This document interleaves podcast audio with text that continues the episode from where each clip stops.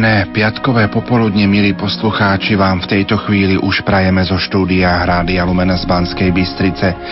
Začína sa pravidelná pôstná piatková relácia Betánia. Dnes trošku výnimočná, bude trvať 90 minút a je v rámci piatých rozhlasových duchovných cvičení s jeho eminenciou Jozefom kardinálom Tomkom.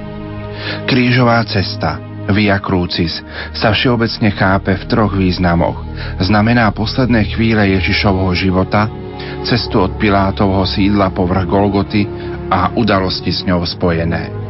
Taktiež znamená pobožnosť, ktorou si veriaci tieto udalosti pripomínajú a napokon vyjadruje aj celkové nasledovanie Krista dobrovoľným príjmaním utrpenia a bolesti, ktoré sa v spojení s ním stávajú zdrojom vykúpenia.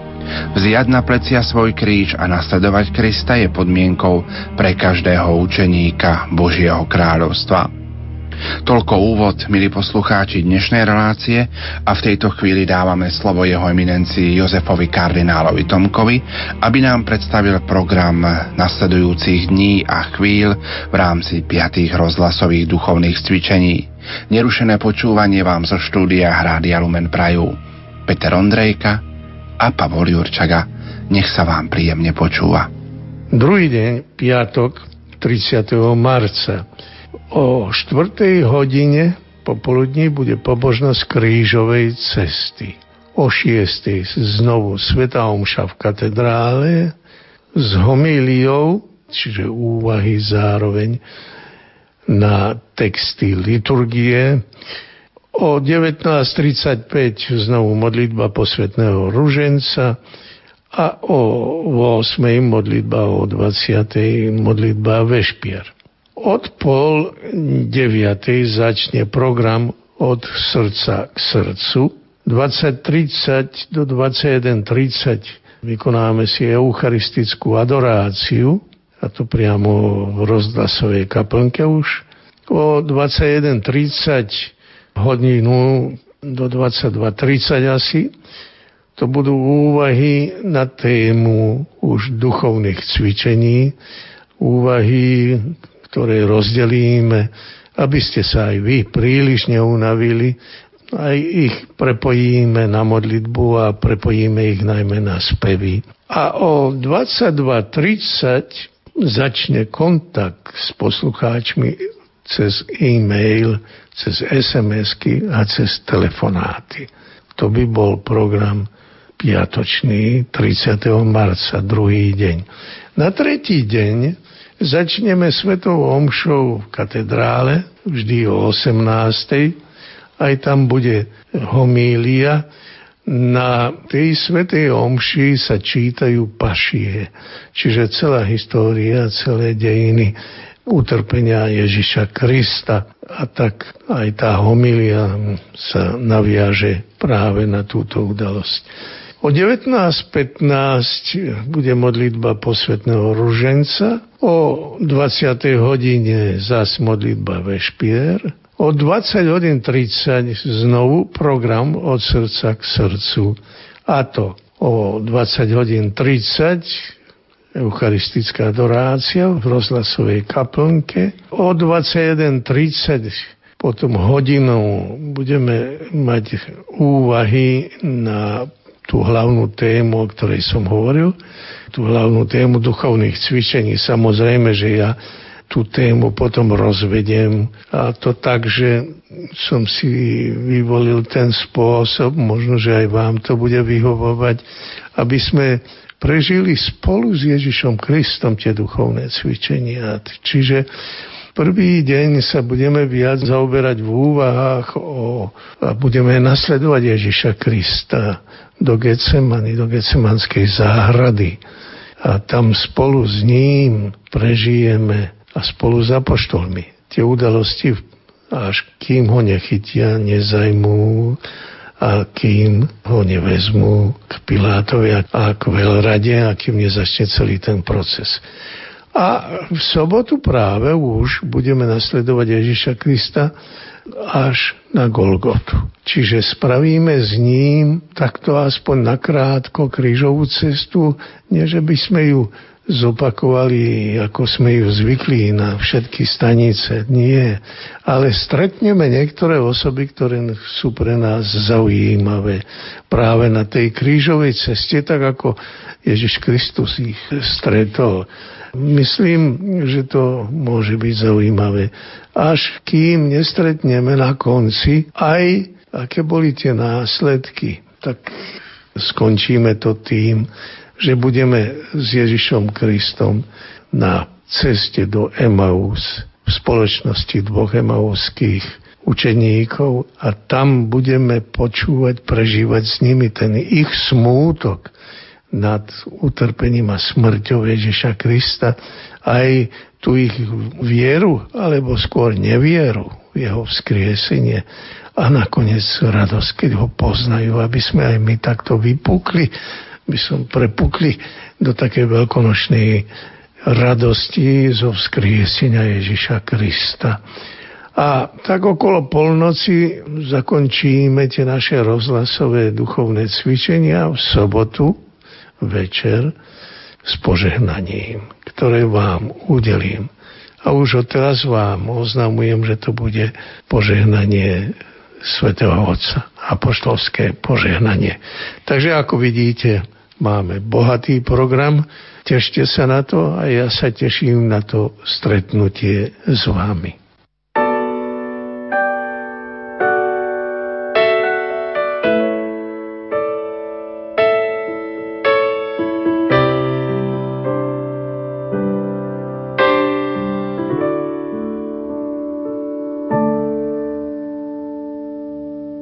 už sa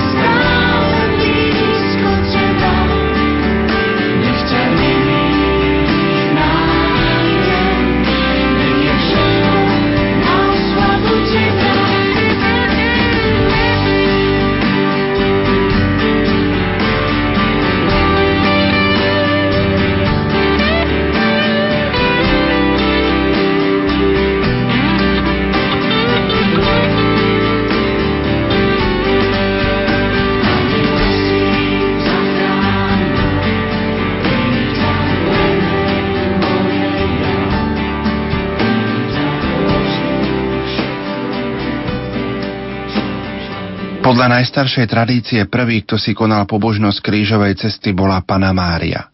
Podľa sírskeho apokryfu asi z 5. storočia na konci života prechádzala jeruzalemskými ulicami, na ktorých sa odohrali udalosti krížovej cesty. Pripomínala si ich a znovu ich prežívala so svojím synom. Medzi rastúcim počtom pútnikov do Svetej Zeme v 4. a 5. storočí už možno badať určitý znak tejto pobožnosti. V rozličnom poradí prechádzali pamätnými miestami, pripomínali si jednotlivé okamihy Ježišovho utrpenia, meditovali a modlili sa. Obrátenie cisára Konštantína a nájdenie svätého kríža v 4. storočí boli silným impulzom k verejnej úcte kríža. Kríž pozbudzoval do veľkodušnosti a sebaobetovania v tomto svete a bol zárukou víťazstva v budúcom živote. Keď boli jeho čiastočky prenesené do západných krajín, stali sa podnetom na ľudové prejavy viery v ich moc oslobodzovať kresťanov od akéhokoľvek zla. Zamyslenie na kvetnú nedelu pripravil biblista zo spiskej kapituly docent František Trstenský. Evangelium dnešnej kvetnej nedele je opisom Ježišovho umúčenia. Čítanie z Markovo Evanielia sa nazýva aj pašie. Toto slovo je odvodené z latinského slova pasio, čo znamená utrpenie. Markovo evanielium z historického hľadiska pravdepodobne vzniklo ako prvé. Keď Marek zostavoval evanielium, už mal k dispozícii umúčenie, opis umúčenia pána Ježiša. Určite sa zachovalo väčšie množstvo materiálu, ktoré si prví kresťania odovzdávali, pretože smrť a zmrtvých stanie Ježiša Krista patrí medzi podstatu kresťanskej viery. Samozrejme, úmyslom evanielistu nebolo uviesť každý detail vypovedať všetko, ale uviesť všetko to podstatné o Ježišovej smrti, čo je nevyhnutné pre vieru ich spoločenstva. Markov evanílium sa niekedy nazýva, že je to evanílium umúčenia, pretože celkových 16 kapitol podstatnú časť od 11. až po 16. kapitolu venuje opisu od Ježišovho slávnostného vstupu do Jeruzalema na kvetnú nedelu až po zmrtvých stanie. Je to teda 6 kapitol, viac ako jedna tretina Evanielia, ktorá je venovaná práve tejto myšlienke. Ježiš ukazuje, že jeho umúčenie a smrť je uskutočnením Božieho kráľovstva na zemi, ktoré ohlasoval svojim slovom a činom. Ježišova náuka a jeho skutky smerujú k víťazstvu nad zlom a toto víťazstvo sa uskutočňuje na kríži. Tu sa odhaluje v plnosti Ježišovo poslanie. Na kríži sa spoznáva, kto je Ježiš. Keď vidí zomierajúceho Ježiša rímsky stotník, ktorý stojí pod krížom, vyzná svoju vieru, keď povie, tento človek bol naozaj Boží syn. Nerobí to v okamihu Ježišovho zázraku alebo nejakého uzdravenia, ale robí to v okamihu najbolestnejšieho poníženia, v okamihu smrti na kríži. A tak opis umúčenia, ktorý počúvame v túto kvetnú nedelu, slúži na to, aby nám ukázal, kto je Ježiš a že cesta jeho nasledovníkov musí byť cestou, po ktorej kráčal samotný Kristus. Evangelista Marek ako jediný zo všetkých štyroch evangelistov spomína, že Šimon z Sirény pomohol Ježišovi niesť kríž a uvádza, že bol otcom Alexandra a Rúfusa. Práve tento drobný detail, že uvádza mená jeho synov Alexander a Rufus, predpokladá, že pravdepodobne bol známy kresťanskému spoločenstvu, ktorému Marek písal Evangelium. Ukazuje to aj na jednu skutočnosť, že Ježišovo umúčenie, smrť a zmrtvých stanie je konkrétnou udalosťou. Že to nie je nejaký pekný príbeh, ale udalosť, v ktorej Ježiš Kristus sa stretával s konkrétnymi ľuďmi, s konkrétnymi prejavmi postoja k jeho osobe. Boli to postoje aj také, ktoré Ježiša odmietali, ale aj také, ktoré ho prijali. Nech dnešná kvetná nedela je pre nás príležitosťou, aby sme uvažovali nad tým, s akými postojmi k Ježišovi prichádzame my.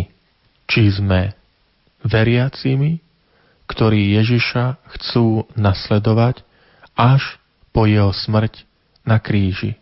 Pretože na kríži sa v plnosti ukazuje nielen to, kto je Ježiš Kristus, že je Boží syn, ale na kríži sa ukazuje aj náš postoj k Bohu a k jeho synovi, k Ježišovi Kristovi.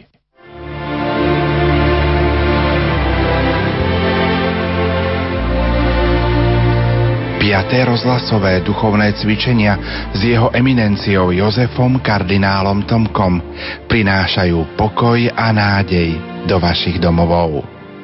Pozývam všetkých poslucháčov Rádia Lumen k počúvaniu a prežívaniu piatých rozhlasových duchovných cvičení na tému Milujem mňa a vydal seba samého za mňa. Milostivý čas v rozhovore s Bohom budeme prežívať od štvrtka 29. marca do neskorej noci v sobotu 31. marca. Tak okolo polnoci zakončíme tie naše rozhlasové duchovné cvičenia v sobotu večer s požehnaním, ktoré vám udelím. A už odteraz vám oznamujem, že to bude apoštolské požehnanie svätého Otca. Nalaďte sa na chvíle, kedy Boh bude prostredníctvom otca kardinála hovoriť priamo k vám. Tešte sa na to a ja sa teším na to stretnutie s vami.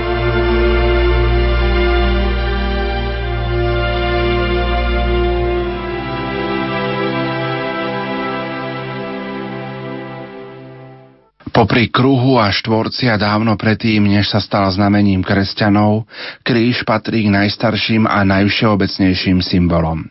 Vyjadruje spojenie neba so zemou i všetkými pozemskými skutočnosťami, zvislé a vodorovné rameno. Svojou otvorenosťou zahrania štyri svetové strany, teda celý priestor i štyriročné obdobia, teda celý čas. Keď veriaci koná na sebe znamenie kríža, prežehnáva sa – Spája sa s Najsvetejšou Trojicou, s Otcom, so Synom i Duchom Svetým a otvára sa jej pôsobeniu. Dotýka sa pritom čela, srdca a pliec, čím sa otvára pre Boha celou svojou bytosťou, rozumom, citmi i skutkami. Symboly pôsobia svojim vnútorným skrytým dynamizmom, všeobecne a priamo, vedome i podvedome. Vrch a výstup naň boli vo všetkých náboženstvách symbolom duchovného rastu, voda zase symbolom očistenia a života. Podobu kríža a jeho bohatého symbolického významu mala aj potupná šibenica, ktorú Rimania používali na uskutočnenie najkrutejšej popravy v dejinách. Znamenala poníženie a prevrátenie všetkého, čo kríž ako symbol vyjadroval. Paradoxne práve Kristovou smrťou sa kríž stal nástrojom spásy a nadobudol nový, nepomerne bohatší význam. 20. marca bol v rádiu Lumen Páter Michal Zámkovský, redemptorista, ktorý viedol naše prvé rozhlasové duchovné cvičenia.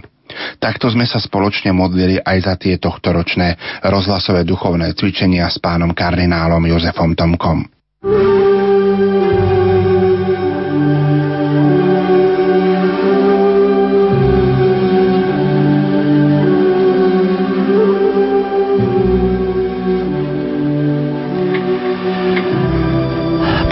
Milí, poďte ku mne všetci, ktorí sa namáhate, ste preťažení. A ja vás posilním. Pane Ježišu, veríme, že e, Ty nie si e, Ježiš, ktorého my sme si sami vymysleli, že si kedysi jestvoval v histórii a, a že e, teraz si len Ježišom našej predstavivosti. Ty si Boh a Pán, Ty si premohol smrť Ty si zlomil moc satana, Ty si, Pane, ženich církvy, Ty si e, ďalej žijúci Boh uprostred nás a ani ja tu dnes večer nie som k tomu, aby, aby som musel e, obhajovať Tvoje jestvovanie a Tvoju moc, ale skôr sme v Tvojich službách. Aj misie, e, Pane, sú Tvojimi misiami, lebo je to Tvoj ľud a Tebe na nich záleží. Pane Ježišu, Ty poznáš všetkých tých, ktorí nás teraz počúvajú, kdekoľvek sú, kdekoľvek na svete. A Ty poznáš tiež, v akej situácii sa nachádzajú. Ty poznáš každého človeka, poznáš ho s jeho minulosťou, prítomnosťou aj budúcnosťou. A Tebe, Pane, nie je ľahostajný nikto z nás. Si blízko každého z nás a, a si v ich srdciach, Tvoje kráľovstvo je v nich. A tak, Pane, pomôž všetkým, ktorí nás prosili aj tu cez maily či cez telefonáty o, o modlitbu. Aj tí, ktorí možno nevyslovili, ale majú v hĺbke srdca veľkú prozbu. Možno si myslia, že je to všetko pekné, čo hovoríme, ale, ale pre mňa je Boh niekde ďaleko. Príď, Pane, so svojim svetlom, príď k tým, ktorí trpia, daj im novú trpezlivosť. Pane, vlož na mnohých svoje ruky, e, božské ruky a nech Tvoja mocná sila prechádza, Pane, ich telom, srdcom, dušou. Ak je Tvoja vôľa, Pane, daj im zdravie. Priď k tým, Pane, ktorí sa cítia v temnotách a opustení a budem spoločníkom a, a daj im, Pane, takú útechu, ktorú iba Ty môžeš dať cez svojho ducha. Priď, Pane, k tým, ktorí stratili vieru a, a sú kde si možno v tom nesprávnom vlaku. Ty ho môžeš, Pane, zastaviť, Ty môžeš pomôcť vystúpiť a, a prejsť e, do vlaku, ktorý vedie k Tebe, k Bohu, k väčšnosti, k radosti. Vypočuj modlitby mnohých matiek, otcov za svoje deti, za, ktoré sa niekde stratili vo viere, stratili vo svete. Pane, Ty môžeš sňať ten závoj, ktorý im dal zlý na oči, aby nevideli teba, pravého Boha. Príď, Pane, k tým aj mladým ľuďom, ktorí si myslia, že Ty si ten, ktorým chceš vziať slobodu, alebo církev ich chce obmedziť. Ty jediný si slobodný, Pane. A Ty dávaš slobodu každému, kto sa Ti celkom odovzdá. Pane Ježišu Kriste, prosíme ťa, príď do rodín, kde vládne alkohol, kde je veľa utrpenia a mocou svojho svetého ducha zlom, Pane, e, túto pliagu, tú závislosť. Pomôž tým, ktorí majú dobrú vôľu, ale nemajú síl. Daj im, Pane Ježišu Kriste, Tvoju silu. Daj im predovšetkým odvahu obrátiť sa k Tebe, odozdať sa Ti a, a začať sa úprimne modliť.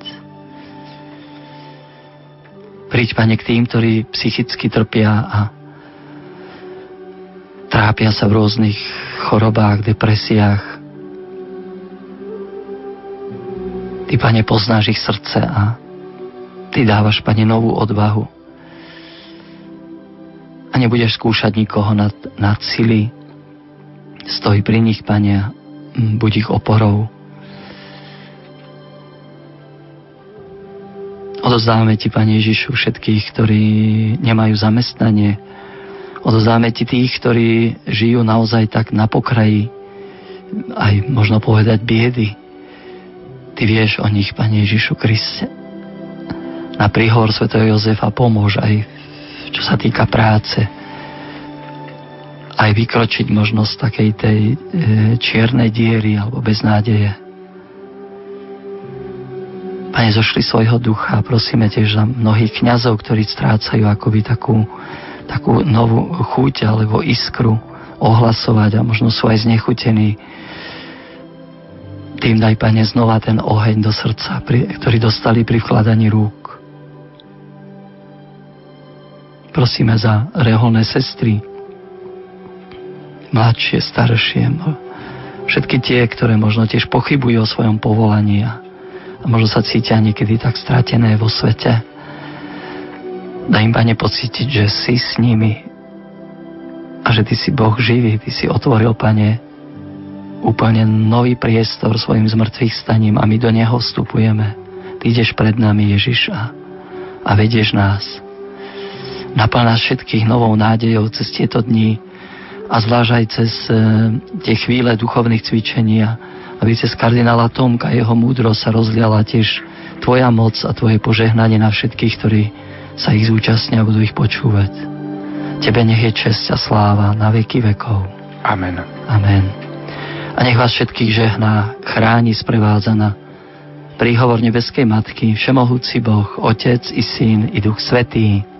Amen. Amen.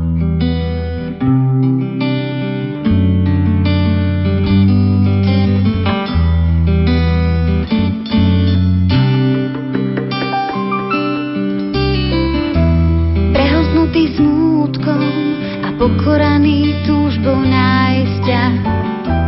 Počítal som ľudí, ktorí usmiali sa na mňa.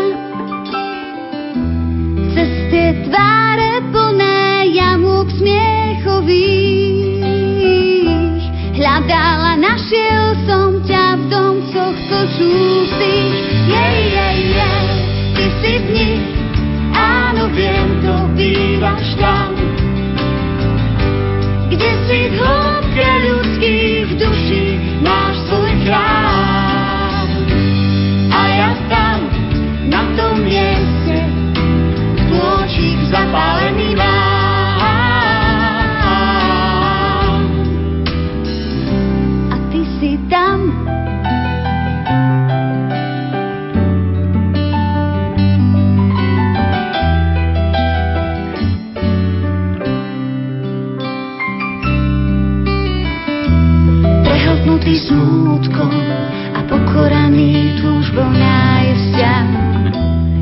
Počítal som ľudí, ktorí usmiali sa na mňa.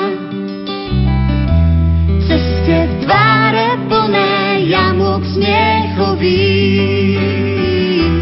Hľadala, našiel som ťa v domcoch točúcich. Jej, jej, jej, ty si v nich, áno, viem, to bývaš tam si v hĺbke ľudských duší máš svoj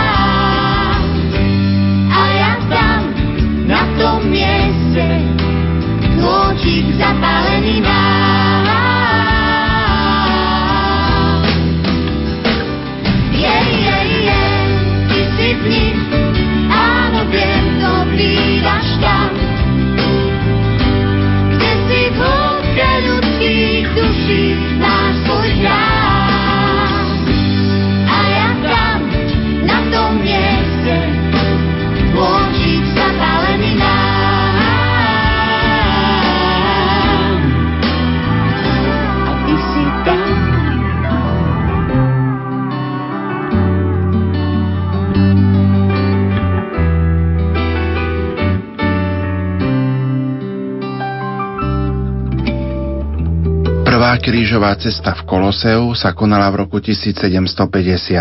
V aréne postavili stanice krížovej cesty, ktoré však boli počas silných vln antiklerikalizmu v 19. storočí odstránené a krížovú cestu pripomína len veľký drevený kríž. Tradíciu krížových ciest Koloseu obnovil v roku 1964 pápež Pavol VI. My si, milí poslucháči, dnes pripomenieme krížovú cestu z veľkého jubilá roku 2000. Vtedy to boli texty rozsiahlejšie s bohatstvom odkazov na sväté písmo. Meditácie a modlitby zohľadňovali dominantnú udalosť 2000 rokov od narodenia Ježiša Krista, nepoškvrneného baránka, ktorý prišiel na svet, aby nás vykúpil z našich hriechov. Práve túto krížovú cestu z rímskeho kolosea, ktorú napísal už blahoslavený pápež Ján Pavol II, vybral kardinál Jozef Tomko, aby sme sa ju pomodlili v rámci piatých rozhlasových duchovných cvičení. Na vlnách Rádia Lumen. Spolu so som kardinálom sa ju modlia Diana Rauchová, Jana Verešová a Pavol Jurčaga.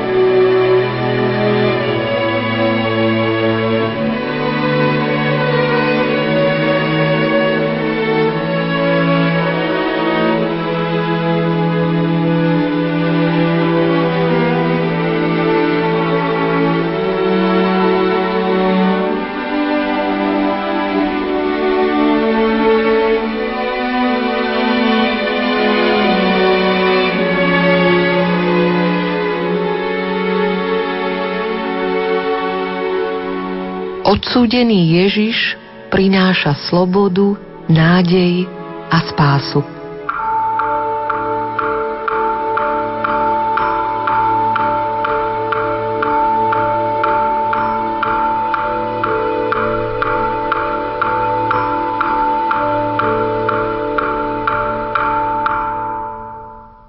Kto chce ísť za mnou, nech zaprie sám seba vezme svoj kríž a nasleduje ma. Už dve tisíc ročia sa církev zhromažďuje tento večer, aby si pripomenula a oživila udalosti poslednej etapy pozemskej púte Božieho Syna. Dnes ako každý rok sa církev zhromažďuje v Ríme, je to v Koloseu a kráča po stopách Ježiša, ktorý si niesol kríž a vyšiel na miesto, ktoré sa volá Lepka, po hebrejsky Golgota. Stretáme sa tu v presvedčení, že via z krížová cesta Božieho Syna nebola len jednoduchým priblížením sa k miestu popravy. Veríme, že každý krok odsúdenca každé jeho gesto a slovo, ako aj všetko, čo zažili a urobili tí, ktorí mali účasť na tejto dráme, sa nám neprestajne prihovárajú. Aj vo svojom utrpení a v smrti nám Kristus zjavuje pravdu o Bohu a pravdu o človeku. V tomto rokoch. Chceme o nej zvlášť intenzívne uvažovať, aby s novou silou prehovorila k našim mysliam i srdciam a stala sa prameňom milosti a pravej autentickej účasti. Zúčastniť sa znamená mať podiel. Čo znamená mať účasť na Kristovom kríži? Znamená to zakúšať v duchu svetom lásku, ktorú skrýva v sebe Kristov kríž. Znamená to vo svetle tejto lásky spoznať vlastný kríž, vziať ho na vlastné plecia a v sile lásky kráčať stále vpred. Kráčať životom nasledujúc toho, ktorý vzal na seba kríž, pohrdol potupov a sedí po pravici Božieho trónu.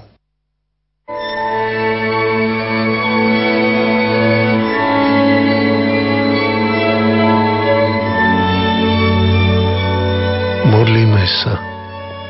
Pane Ježišu Kriste, naplň naše srdcia svetlom svojho ducha, aby sme pri sprevádzaní ťa na poslednej ceste spoznali cenu nášho vykúpenia a stali sa hodnými mať účasť na ovoci Tvojho utrpenia, smrti a zmrtvých stania. Pretože Ty žiješ a kráľuješ na veky vekov. Amen.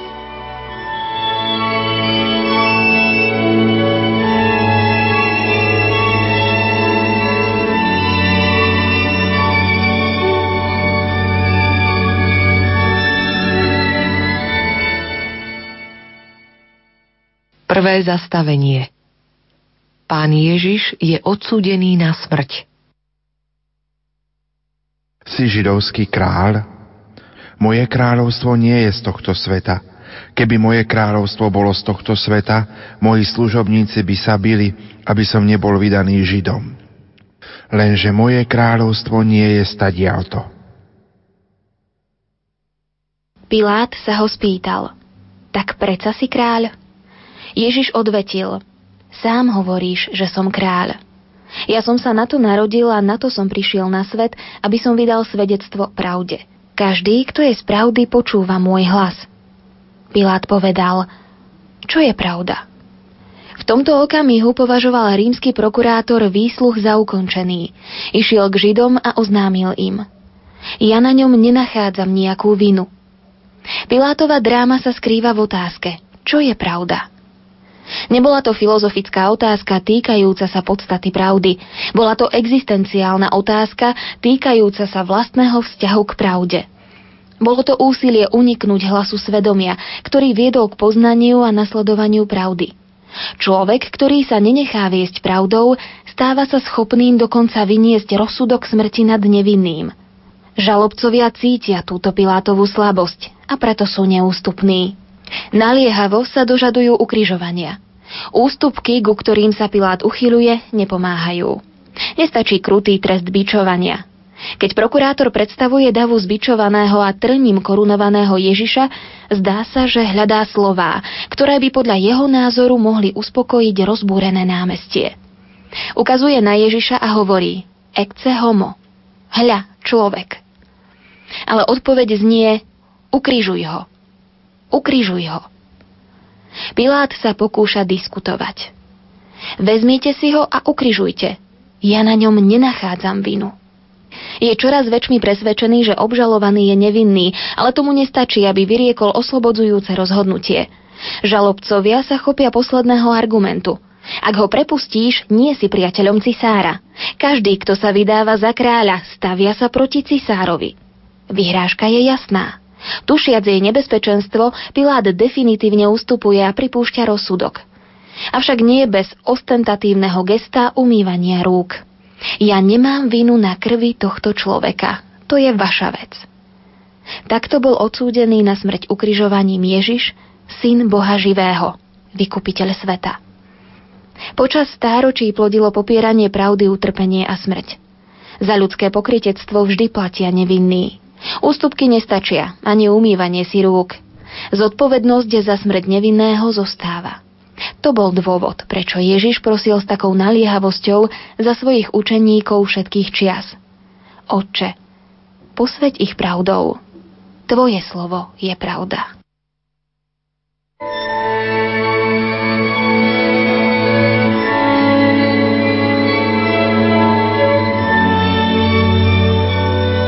Modlíme sa. Pane Ježišu Kriste, naplň naše srdcia svetlom svojho ducha, aby sme pri sprevádzaní ťa na poslednej ceste spoznali cenu nášho vykúpenia a stali sa hodnými mať účasť na ovoci Tvojho utrpenia, smrti a zmrtvých stania. Pretože Ty žiješ a kráľuješ na veky vekov. Amen.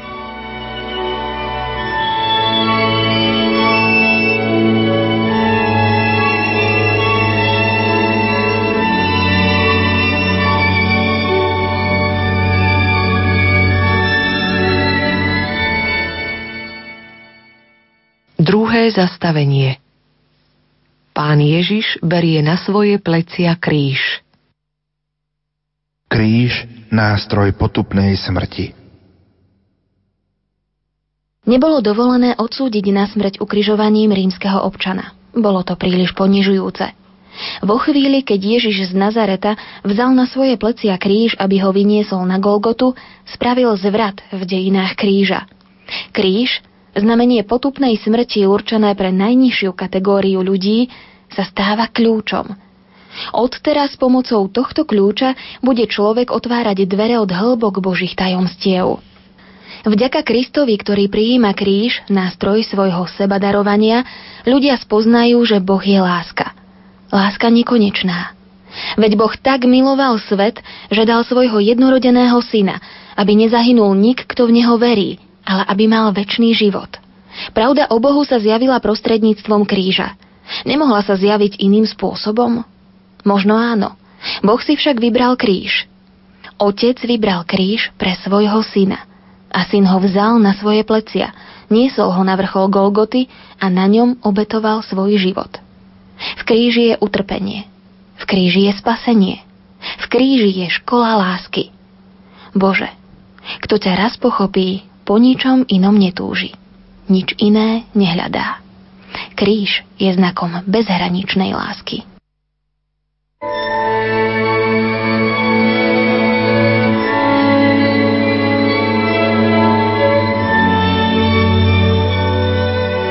Modlíme sa.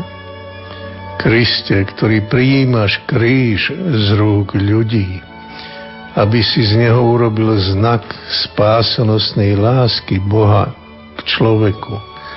Daj nám a všetkým ľuďom našich čias milosť veriť v túto nekonečnú lásku, aby sme boli autentickými svetkami spásy. Tebe, Ježišu, kniaz a obeta, chvála a sláva na veky. Amen.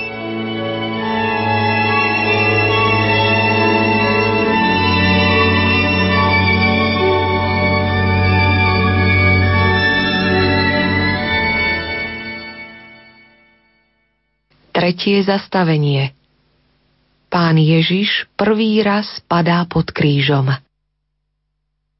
Boh na neho uvalil hriechy nás všetkých. Všetci sme blúdili ako ovce, išli sme každý vlastnou cestou a pán na neho uvalil neprávosť nás všetkých. Ježiš padá pod krížom.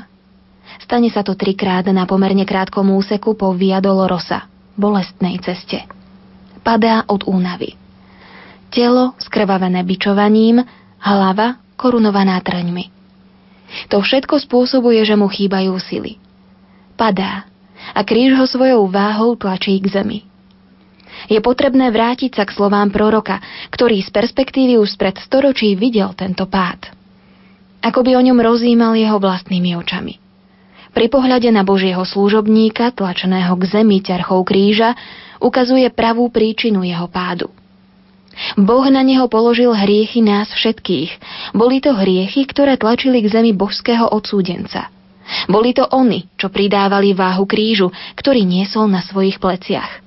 Boli to hriechy, ktoré spôsobili jeho pád. Kristus z námahou vstáva, aby pokračoval v ceste – Vojaci, ktorí ho sprevádzajú, ho povzbudzujú krikom a údermi. Po chvíli sprievod pokračuje ďalej. Ježiš padá a vstáva. Takto sa vykupiteľ sveta bez slov obracia na všetkých, ktorí padajú. Povzbudzuje ich, aby vstali.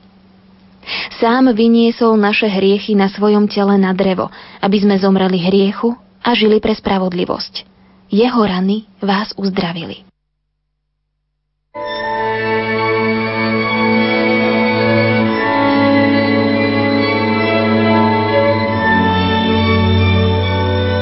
Modlíme sa. Kriste, ktorý padáš pod ťarchou našich vín a vstávaš pre naše ospravedlnenie, prosíme ťa, pomôž nám a všetkým, ktorých tlačí hriech, aby sme sa zodvihli a pokračovali v ceste. Daj nám silu ducha, aby sme s Tebou niesli kríž našej slabosti. Tebe, Ježišu, tlačený váhou našich vín, patrí naša chvála a láska na veky. Amen.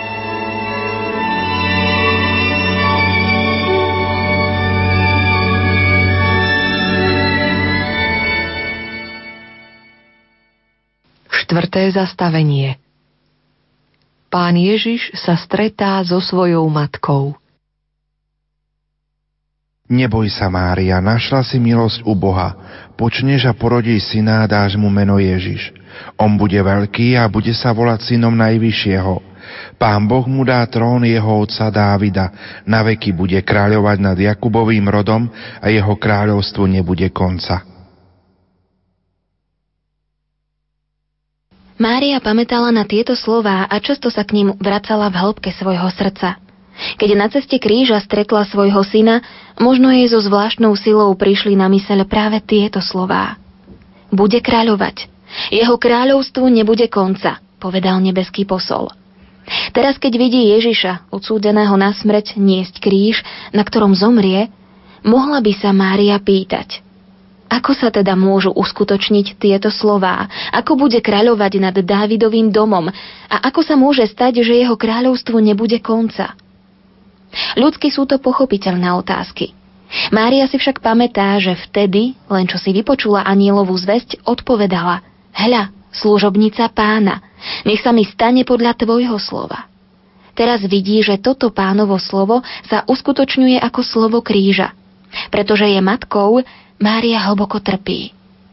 Napriek tomu aj teraz odpovedá tak, ako odpovedala vo chvíli zvestovania. Nech sa mi stane podľa tvojho slova. Týmto spôsobom matersky objíma kríž spolu s božským odsúdencom. Na ceste kríža sa nám Mária predstavuje ako matka vykupiteľa sveta. Všetci, čo prechádzate cestou, pozrite a vidte, či je bôľ ako môj bôľ, ktorým som postihnutý. Je to sedem bolestná matka, ktorá tu hovorí, služobnica poslušná až do posledného konca, matka vykupiteľa sveta.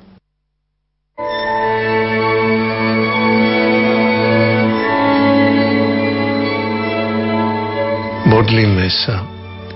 O Mária, ktorá si prešla cestu kríža spolu so svojím synom – s materským srdcom naplneným bolesťou, ale vždy verná tvojmu fiat a hlboko dôverujúca, že ten, ktorému nič nie je nemožné, splní svoje sľuby.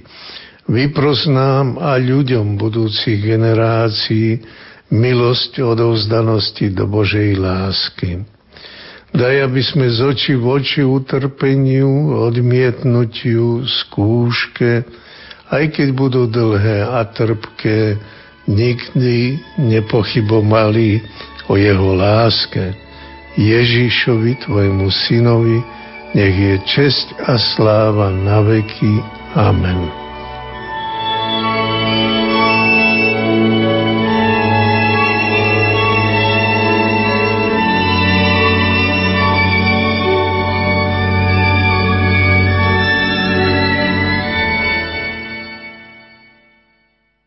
5. zastavenie Šimon z Cyrény pomáha pánu Ježišovi niesť kríž. Prinútili Šimona. Rímsky vojaci v obave, že vyčerpaný, odsúdený nedokáže vyniesť kríž až na Golgotu a nemohli by na ňom vykonať rozsudok ukrižovania, hľadali človeka, ktorý by mu pomohol niesť kríž. Ich pohľad spočinul na Šimonovi z Cyrény. Prinútili ho, aby vzal na seba tú váhu. Možno si predstaviť, že nesúhlasil alebo namietal. Niesť kríž spolu s odsúdeným sa mohlo považovať za urážku dôstojnosti slobodného človeka.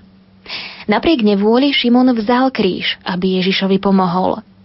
V jednej pôstnej piesni zaznievajú slová Pod váhou kríža Ježiš prijíma Cyrénskeho.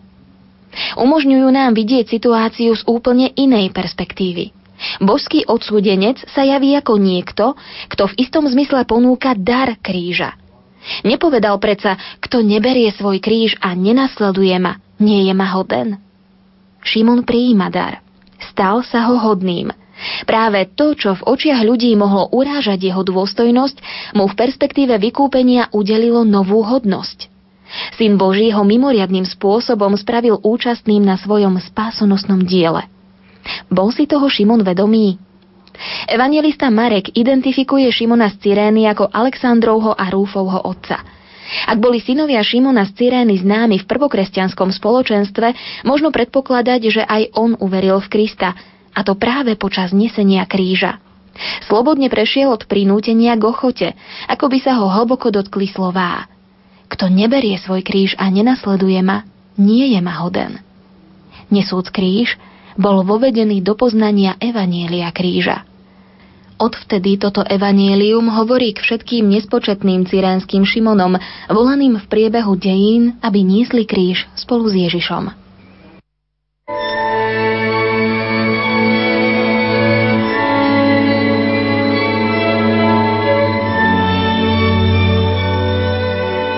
Modlíme sa. Kriste, ktorý si Šimonovi z Cyrény zveril poctu niesť Tvoj kríž, Príjmi aj nás pod jeho ťarchu, príjmi všetkých ľudí a daj každému milosť ochoty. Daj, aby sme neodvracali pohľad od tých, ktorí sú tlačení krížom choroby, samoty, hladu, nespravodlivosti. Daj, aby sme sa spoločným znášaním námach stali svetkami Evanelia kríža, svetkami Teba, ktorý žiješ a kráľuješ na veky vekov. Amen.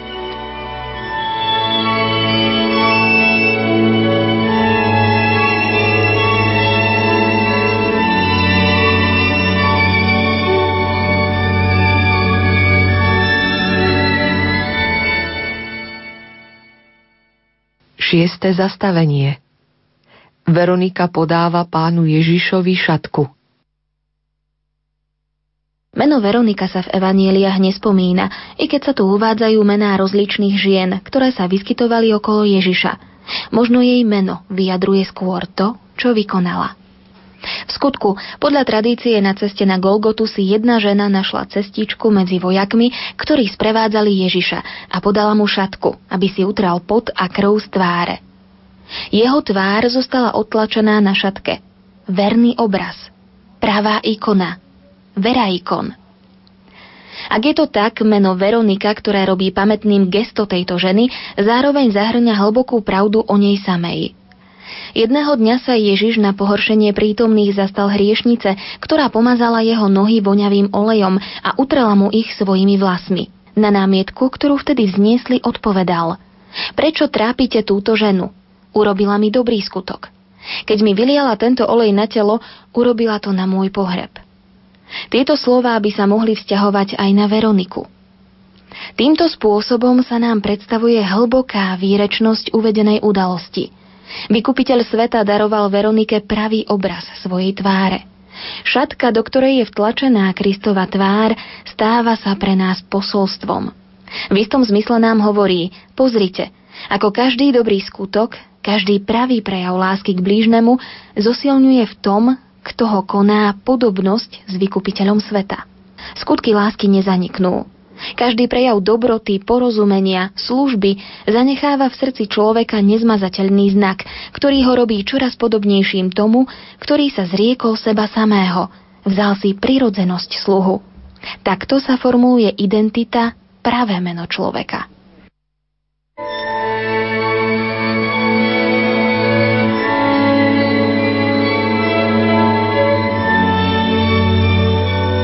Modlíme sa. Pane Ježišu Kriste, ktorý si prijal od ženy veľkodušný prejav lásky a za odmenu si jej dal to, že ju celé generácie spomínajú podľa mena Tvojej tváre. Dožič, aby aj naše skutky a skutky všetkých, ktorí prídu po nás, robili nás podobnými Tebe, a zanechávali svetu odlesk Tvojej nekonečnej lásky. Tebe Ježišu žiara Otcovej slávy, chvála a sláva na veky. Amen.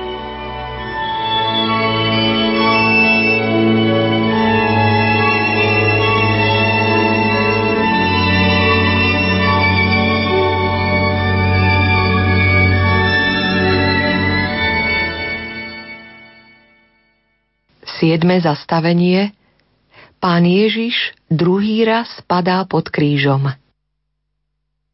No ja som červ a nie človek. Ľuďom som na posmech a davu na opovrhnutie. Keď sa pozeráme na Ježiša, ako po druhý krát padá pod krížom, prichádzajú nám na myseľ tieto slová. Odsúdený je v prachu zeme, tlačený ťarchou svojho kríža. Sily ho opúšťajú čoraz viac. No napriek vyčerpaniu znova vstáva, aby pokračoval v ceste. Čo hovorí nám hriešným ľuďom druhý pád? Zdá sa, že nás ešte väčšmi než prvý povzbudzuje, aby sme znova vstali na našej krížovej ceste. Cyprian Norvid napísal Nie za sebou so spasiteľovým krížom, ale za spasiteľom so svojím krížom. Krátky, ale výrečný výrok. Vysvetľuje, v akom zmysle je kresťanstvo náboženstvom kríža. Pomáha nám pochopiť, že každý človek na zemi stretá Krista, ktorý nesie kríž a padá pod ním. A Kristus cestou na Golgotu stretá každého človeka, padajúc pod ťarchou kríža, neprestáva ohlasovať radostnú zväzť. Už 2000 rokov sa evanílium kríža prihovára človeku. Už 20 storočí Kristus, ktorý vstáva po svojom páde, stretá človeka, ktorý padá. Počas dvoch tisíc ročí mnohí zakúsili, že pád ešte neznamená koniec cesty. Stretajúc Ježiša cítili, ako ich uistuje – Stačí ti moja milosť, lebo sila sa dokonale prejavuje v slabosti. Posilnení vstali a odovzdali svetu slovo nádeje, ktorá pramení z kríža. Dnes, prekročiac prach nového tisícročia, sme povolaní prehlbiť obsah tohto stretnutia. Je potrebné, aby naša generácia odovzdala budúcim storočiam radostnú zväzť nášho znovu povstania v Kristovi.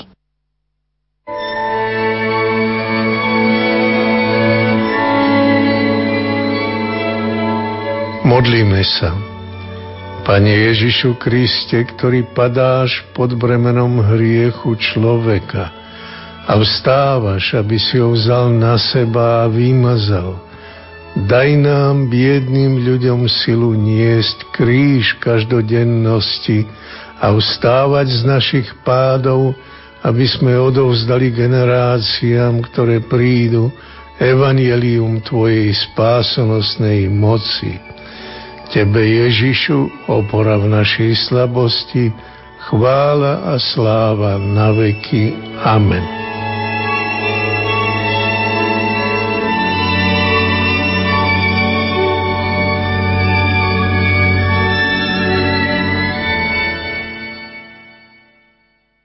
Vôsme zastavenie Pán Ježiš napomína plačúce ženy –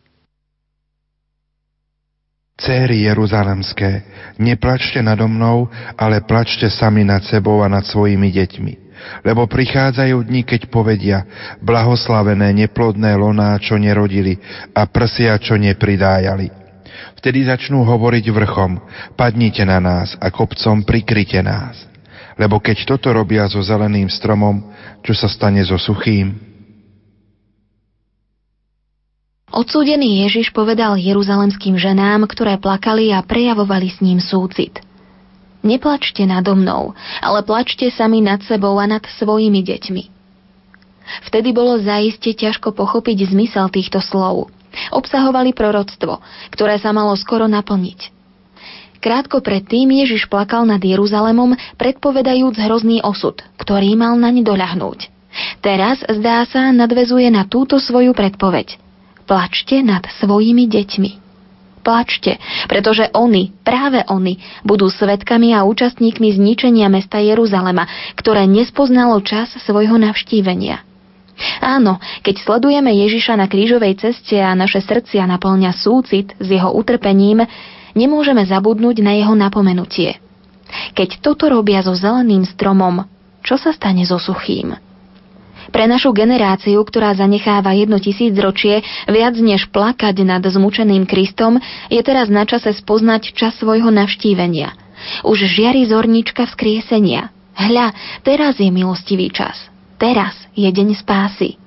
Na každého z nás sa Kristus obracia slovami apokalipsy. Hľa, stojím pri dverách a klopem. Kto počúvne môj hlas a otvorí dvere, k tomu vojdem a budem s ním večerať a on so mnou. Toho, kto zvíťazí, posadím vedľa seba na mojom tróne, ako som aj ja zvíťazil a zasadol som s mojím otcom na jeho tróne.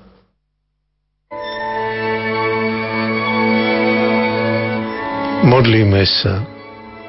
Kriste, ktorý si prišiel na tento svet, aby si navštívil očakávajúcich spásu, daj, aby naša generácia spoznala čas svojho navštívenia a mala účasť na plodoch Tvojho vykúpenia. Nedovol, aby nad nami a nad ľuďmi nového storočia bolo treba plakať, lebo sme odmietli ruku milosrdného Otca. Tebe, Ježišu, narodenému z Panny, céry Siona, česť a sláva na večné veky. Amen.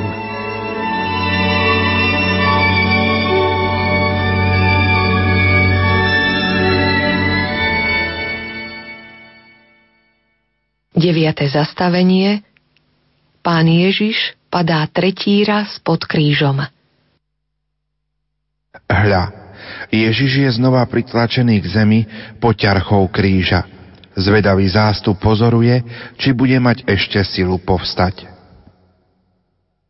Svetý Pavol píše – on, hoci má božskú prirodzenosť, nepridržal sa svojej rovnosti s Bohom, ale zriekol sa seba samého, vzal si prirodzenosť sluhu, stal sa podobný ľuďom a podľa vonkajšieho zjavu bol pokladaný za človeka. Uponížil sa, stal sa poslušným až na smrť, až na smrť na kríži.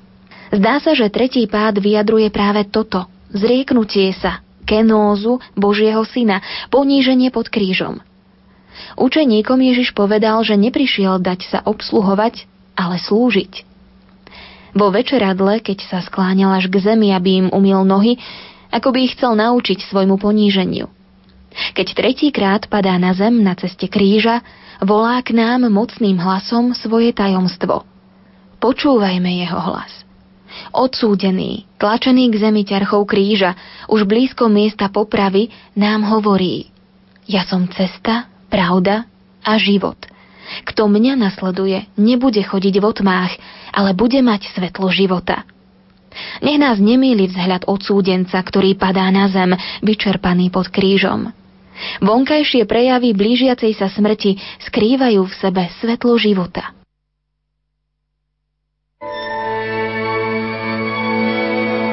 Modlíme sa.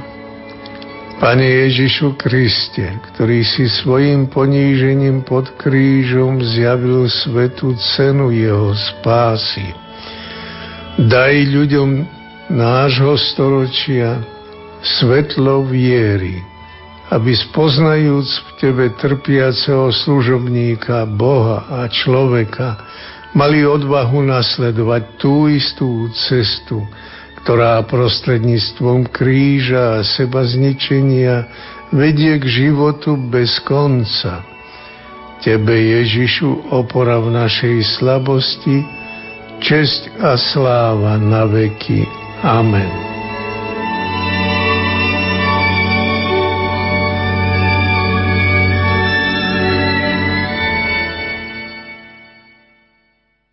Desiate zastavenie pánu Ježišovi zvliekajú šaty. Ale keď ho ochutnal, nechcel piť. Ježiš nechcel utišujúce prostriedky, ktoré by mu zastreli vedomie v agónii. Chcel zomierať na kríži vedome, naplňajúc poslanie, ktoré dostal od Otca. Bolo to nezvyklé na spôsoby, aké používali vojaci, určení na vykonanie popravy. Aby mohli odsúdeného pribiť klincami na kríž, pokúšali sa oslabiť jeho citlivosť a vedomie. V Kristovom prípade to nemohlo byť tak. Ježiš vie, že jeho smrť na kríži musí byť výkupnou obetou. Preto jeho vedomie musí bdieť až do úplného konca. Bez neho by nemohol úplne slobodným spôsobom prijať plnú mieru utrpenia. Musí vystúpiť na kríž, aby mohol završiť obetu novej zmluvy. Je kňazom.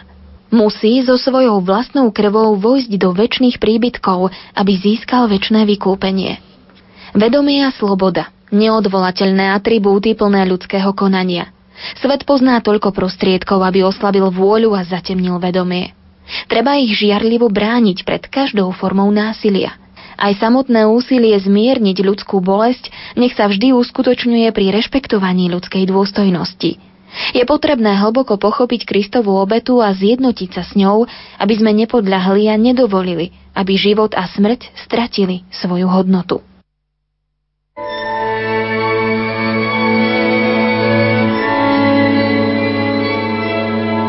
Modlíme sa.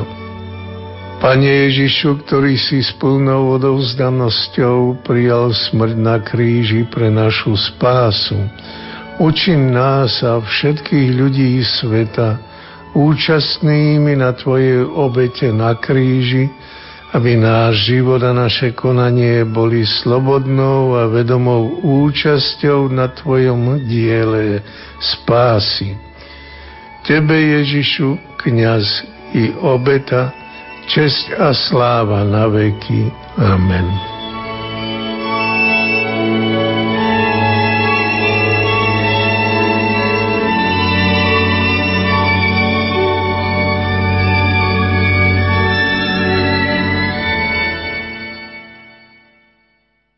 Jedenácté zastavenie Pána Ježiša pribíjajú na kríž. Prebodli mi ruky a nohy, môžem si spočítať všetky svoje kosti. Plnia sa slová proroka. Začína sa ich uskutočnenie. Údery kladív pribíjajú na drevo kríža ruky a nohy odsúdeného. Cez ruky násilím prenikajú klince, ktoré ho budú držať zaveseného v nevysloviteľných mukách agónie. Vo svojom tele a vo svojej úžasne citlivej duši Kristus nesmierne trpí. Vedľa neho sú ukrižovaní dvaja skutoční zločinci. Jeden na jeho pravej, druhý na ľavej strane. Pripočítali ho k hriešnikom. Keď popravujúci zodvihnú kríž, začne sa agónia, ktorá bude trvať 3 hodiny. Je potrebné, aby sa naplnili aj tieto slová. A ja, až budem vyzdvihnutý od zeme, všetkých pritiahnem k sebe. Koho pritiahne odsúdený v agónii na kríži?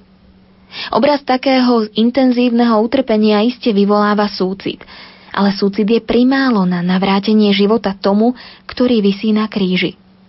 Ako vysvetliť, že generáciu za generáciou priťahoval hrozný pohľad na zástup ľudí, ktorí urobili z kríža rozlišovacie znamenie svojej viery?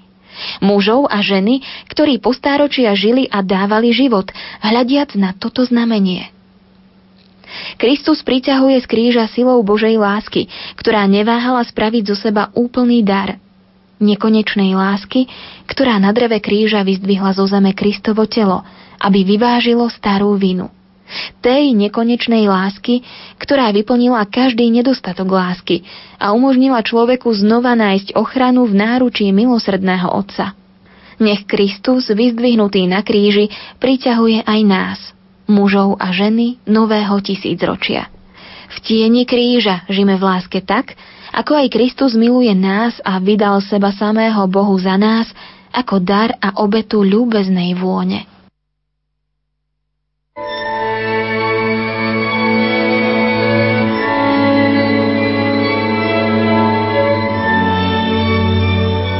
Modlíme sa. Vyzdvihnutý Kristie, ukrižovaná láska, naplň naše srdcia svojou láskou, aby sme v Tvojom kríži spoznali znamenie našej spásy a priťahnutí Tvojimi ranami žili a zomierali s Tebou, ktorý žiješ a kráľuje s Otcom i s Duchom Svetým, teraz i na veky vekov. Amen.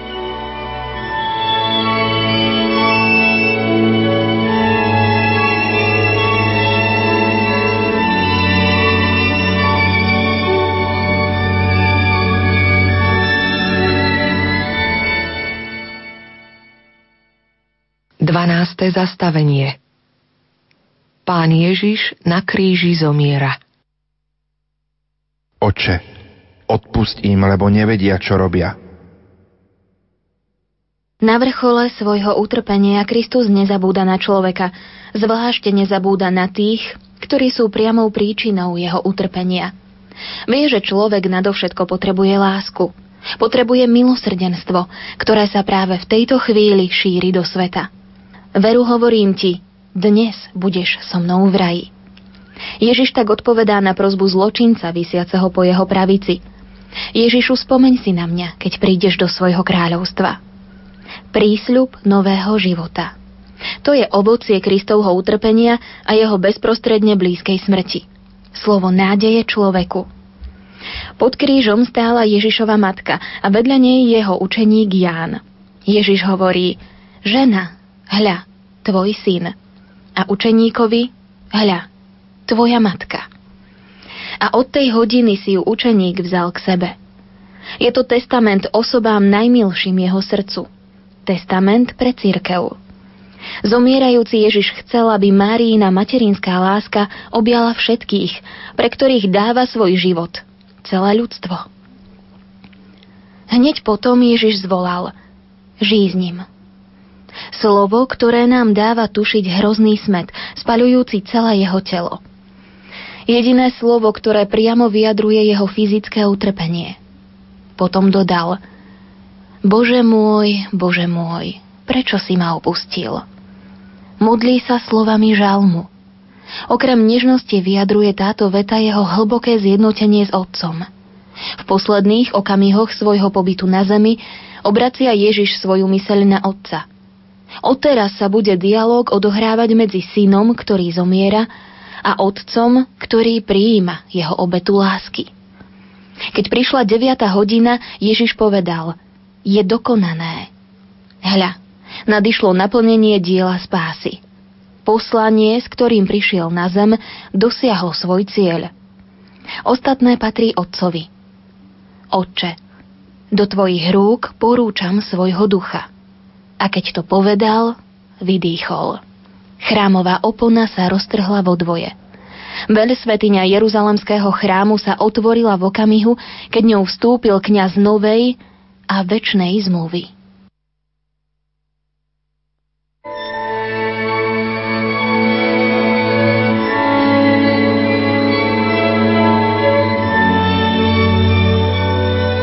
Modlíme sa, Pane Ježišu Kriste, ktorý si vo chvíli agónie nezostal neverný ľudskému údelu a spolu so svojím posledným výdychom s láskou si odovzdal do Otcovho milosrdenstva mužov a ženy všetkých čias aj s ich slabosťami a hriechmi Naplň nás a budúce generácie svojim duchom lásky, aby náš nezáujem nenechal pre nás márnym ovocie Tvojej smrti.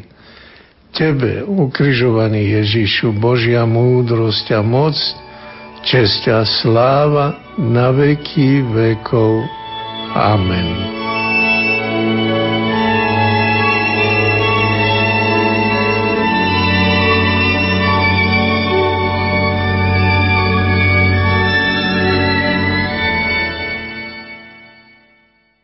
13. zastavenie Pána Ježiša skladajú z kríža. O jak smutná, sužovaná bola matka požehnaná. Do matkyných rúk vrátili bezduché telo syna. Evanielia nehovoria, čo cítila v tom okamihu. Ako by evanielisti chceli v tichu rešpektovať jej bolesť, jej city a spomienky – alebo ako by sa jednoducho necítili schopnými vyjadriť to. Len stáročná zbožnosť zachovala obraz piety, uchovávajúc tak v pamäti kresťanského ľudu najbolestnejší výraz nevýslovného puta lásky, ktoré vytrisklo z Máriinho srdca v deň zvestovania a rastlo v očakávaní narodenia Božieho syna. Láska, ktorá sa prejavila v betlehemskej jaskyni, bola vystavená skúške už počas obetovania v chráme – Prehlbovala sa spolu s udalosťami zachovávanými v jej srdci. Teraz sa toto intímne puto lásky musí premeniť na spojenie prekonávajúce limity života a smrti. Tak to bude po celé stáročia. Ľudia sa zastavujú pred sochou Michelangelovej piety. Pokľakávajú pred smrtnou dobrodziejkou vo františkánskom kostole v Krakove, pred sedem bolestnou, patronkou Slovenska, Uctievajú si bolestnú matku v toľkých svetiniach vo všetkých častiach sveta. Učia sa tak náročnej láske, ktorá neuniká pred utrpením, ale s dôverou sa odovzdáva do nižnej starostlivosti Boha, ktorému nič nie je nemožné.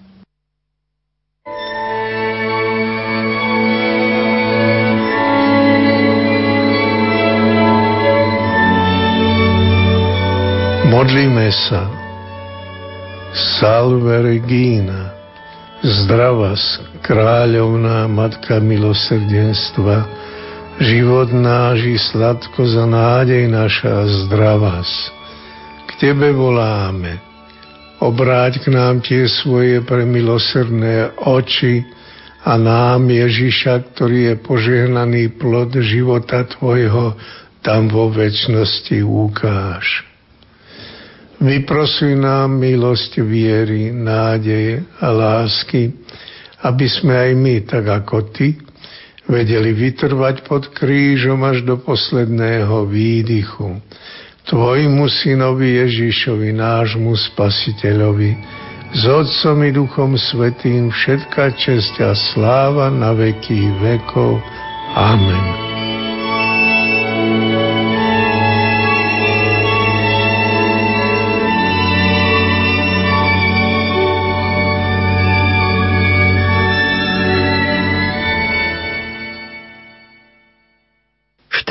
14. zastavenie Pána Ježiša pochovávajú. Bol ukrižovaný, umrel a bol pochovaný. Kristovo mŕtve telo uložili do hrobu. Náhrobný kameň však nie je definitívnym uzatvorením jeho diela. Posledné slovo nepatrí falši, nenávisti a násiliu. Posledné slovo vysloví láska, ktorá je silnejšia ako smrť. Ak pšeničné zrno nepadne do zeme a neodumrie, ostane samo. Ale ak odumrie, prinesie veľkú úrodu. Hrob je posledná etapa Kristovho zomierania cez celý jeho pozemský život. Je znakom jeho najvyššej obety za nás a za našu spásu. Veľmi skoro sa tento hrob stane prvým ohlasovateľom chvály a povznesenia Božieho syna v Otcovej sláve.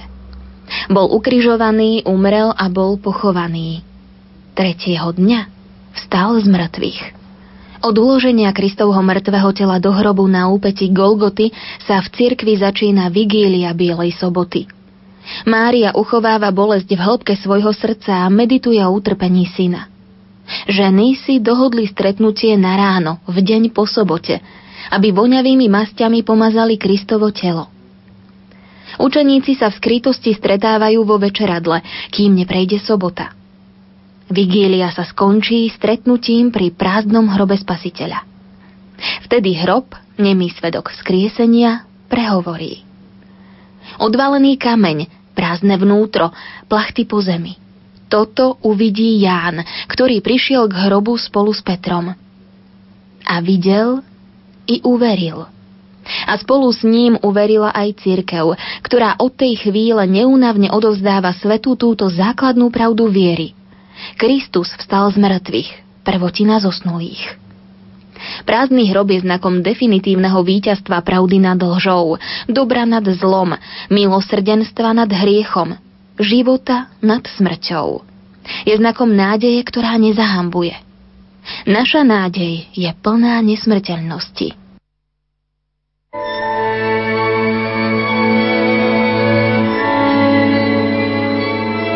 Modlíme sa. Pane Ježišu Kriste, Teba, Otec, mocou Ducha Svetého priviedol z temnú od smrti do svetla nového života v sláve. Daj, aby sa znamenie prázdneho hrobu prihováralo nám i budúcim generáciám a stalo sa prameňom živej viery, veľkodušnej lásky a pevnej nádeje. Tebe, Ježišu, skrytá a víťazná prítomnosť v dejinách sveta, česť a sláva na veky. Amen.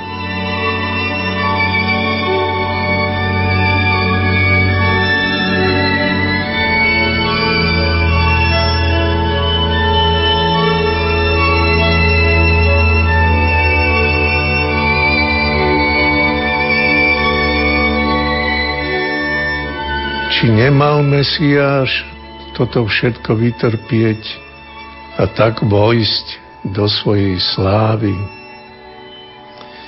Tieto Ježišove slova dvom učeníkom kráčajúcim smerom do Emaus rezonujú dnes večer aj v našich dušiach na záver krížovej cesty. Aj učeníci, tak ako my, počuli hovoriť o udalostiach, ktoré sa týkali Ježišovho utrpenia a ukrižovania.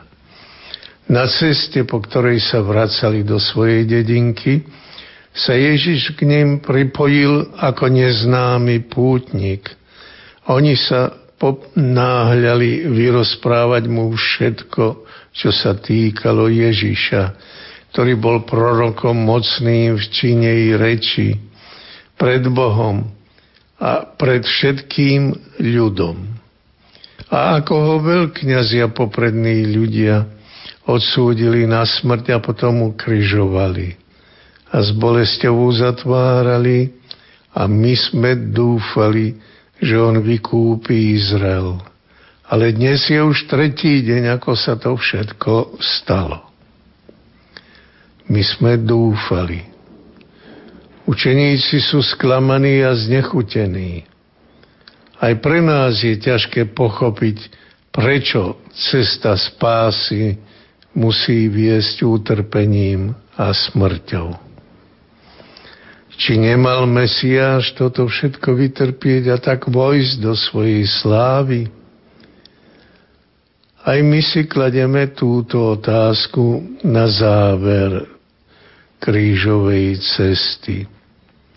Onedlho sa z tohto miesta posveteného krvou mučeníkov rozídeme rôznymi smermi.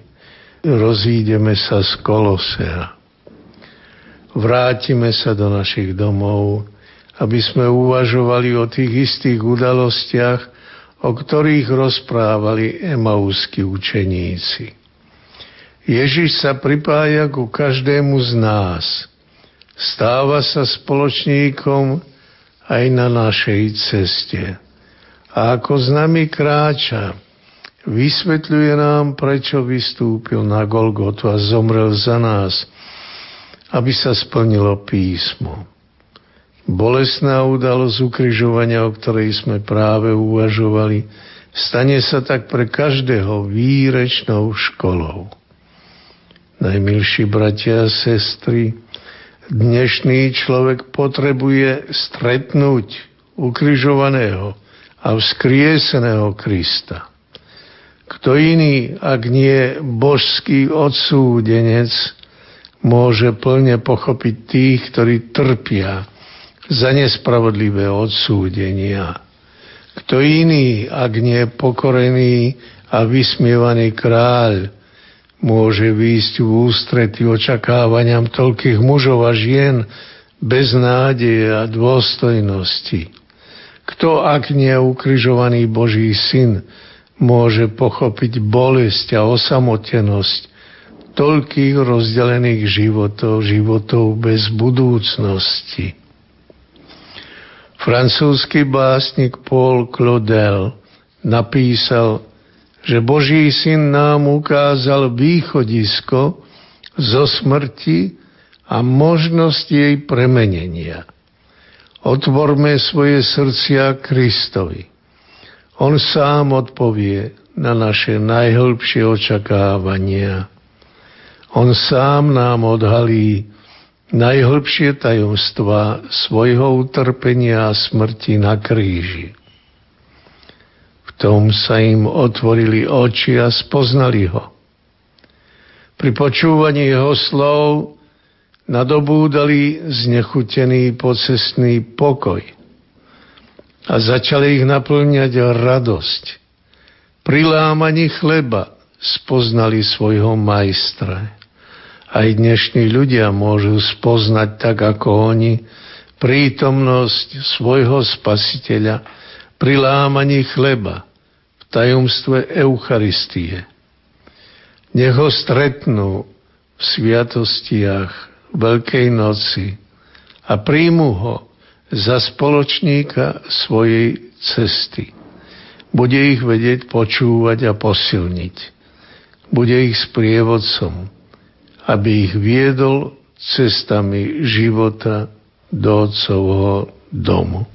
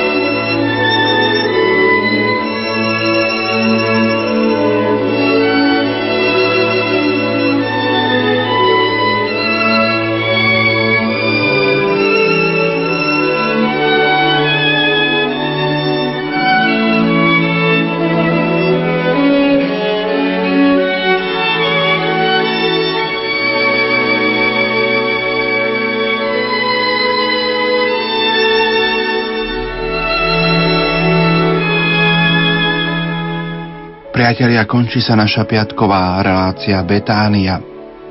Pripomeniem, že večer o 18. hodine vám ponúkneme priamy prenos Sv. Omše z katedrály svätého Františka Xaverského v Banskej Bystrici v rámci našich piatých rozhlasových duchovných cvičení. Sv. Omšu bude celebrovať jeho eminencia Jozef kardinál Tomko, exercitátor rozhlasových duchovných cvičení na vlnách Rádia Lumen. Za pozornosť vám tejto chvíli ďakujú Peter Ondrejka, a Pavol Jurčaga. Do počutia o 18.